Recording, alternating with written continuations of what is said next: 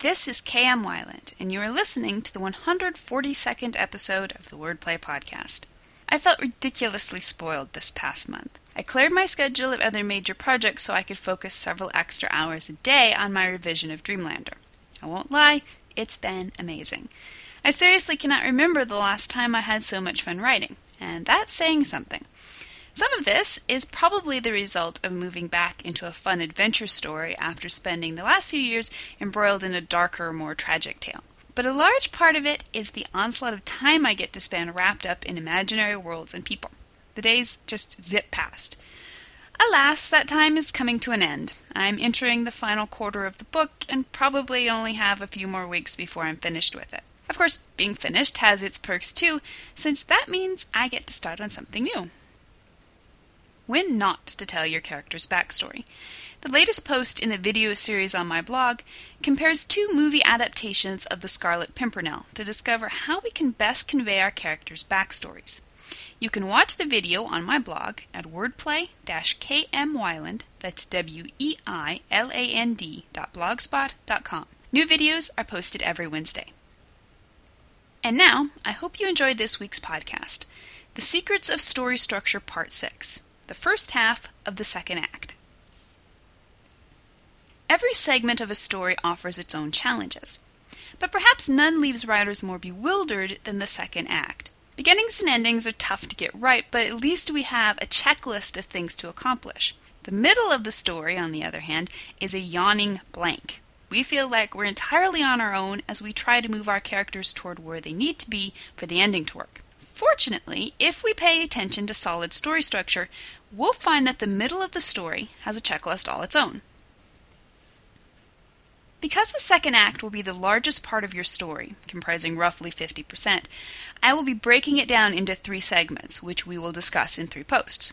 Today, let's take a look at the first half of the second act, which will span the distance from your first major plot point at the 25% mark to your midpoint at the 50% mark.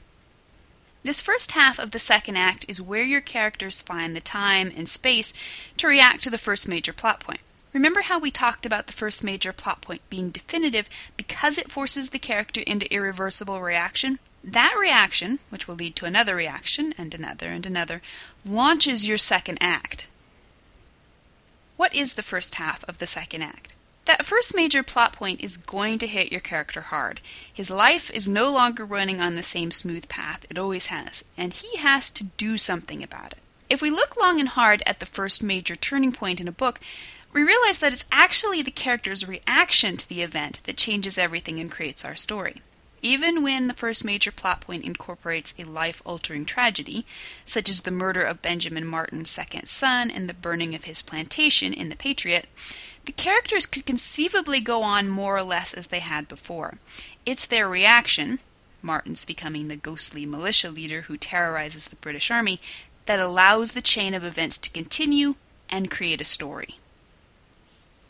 For the next quarter of the book, until the midpoint, your protagonist is going to be reacting to the events of the first plot point.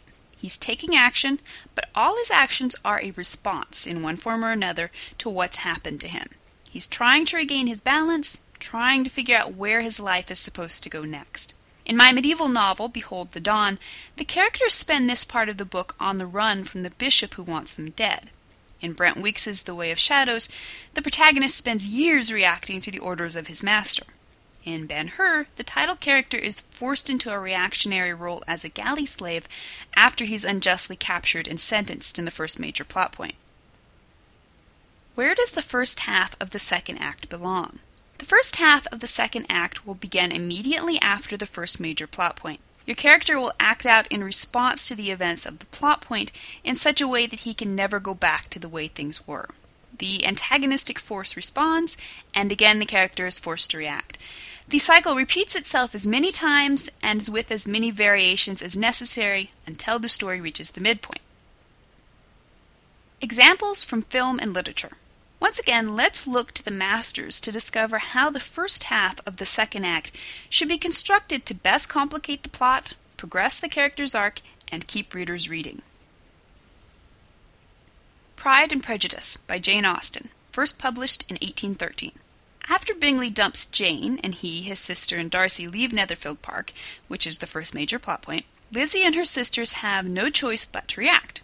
Jane goes to London to visit her aunt and to try to discover why Bingley left.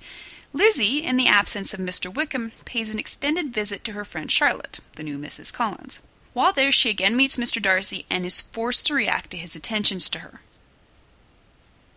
It's a Wonderful Life, directed by Frank Capra, first released in 1947.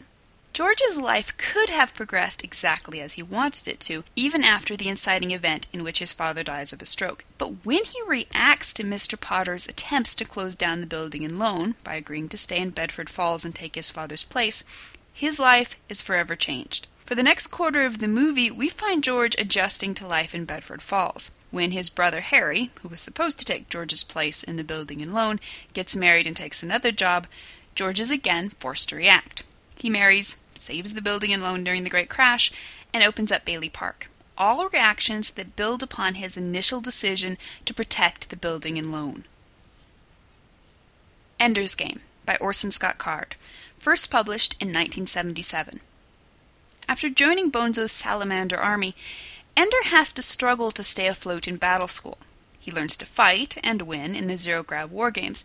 He makes friends and enemies and sets in motion the events that will eventually cause the standoff between him and Bonzo. Everything he does in the first half of the second act is a reaction to his presence in battle school in general and in Salamander Army in particular. Master and Commander The Far Side of the World, directed by Peter Weir, first released in 2004. Captain Jack Aubrey and his crew spend the first half of the second act reacting to their second sighting of the Acheron. After turning the tables on the enemy ship, Jack subsequently loses her during a tragic accident at Cape Horn and is forced to come up with new plans and new ways of managing his crew until they reach the Galapagos Islands and the midpoint. Takeaway value. Now that we've got a good idea of what should occur during the first half of the second act, and now that we've studied how excellent stories put this segment to work, what can we glean for our own stories? 1. The characters should react promptly and strongly to the events of the first major plot point. 2. Since their lives and plans have been turned upside down, or at least significantly altered, they have to find new ways of dealing with the world in general and the main antagonistic force in particular. 3. Their reactions should be deep and varied enough to fill the next quarter of the story. 4. Their reactions must be dominoes moving the plot forward and deepening the weave of scenes, subplots, and themes. 5. Usually, this is the time in which the character will gain the skills or items necessary for his final battle in the third act. The first half of the second act is where you deepen your development of character and your foreshadowing of important events. Even in fast paced action stories, this will be the slowest and most thoughtful portion of your story as you finish building the foundation your characters will stand on during the climax. Thank you for listening to the Wordplay Podcast. To read a transcript of this episode, Visit me on the web at wordplay-kmweiland, that's W-E-I-L-A-N-D dot blogspot dot com, and be sure to listen again next week.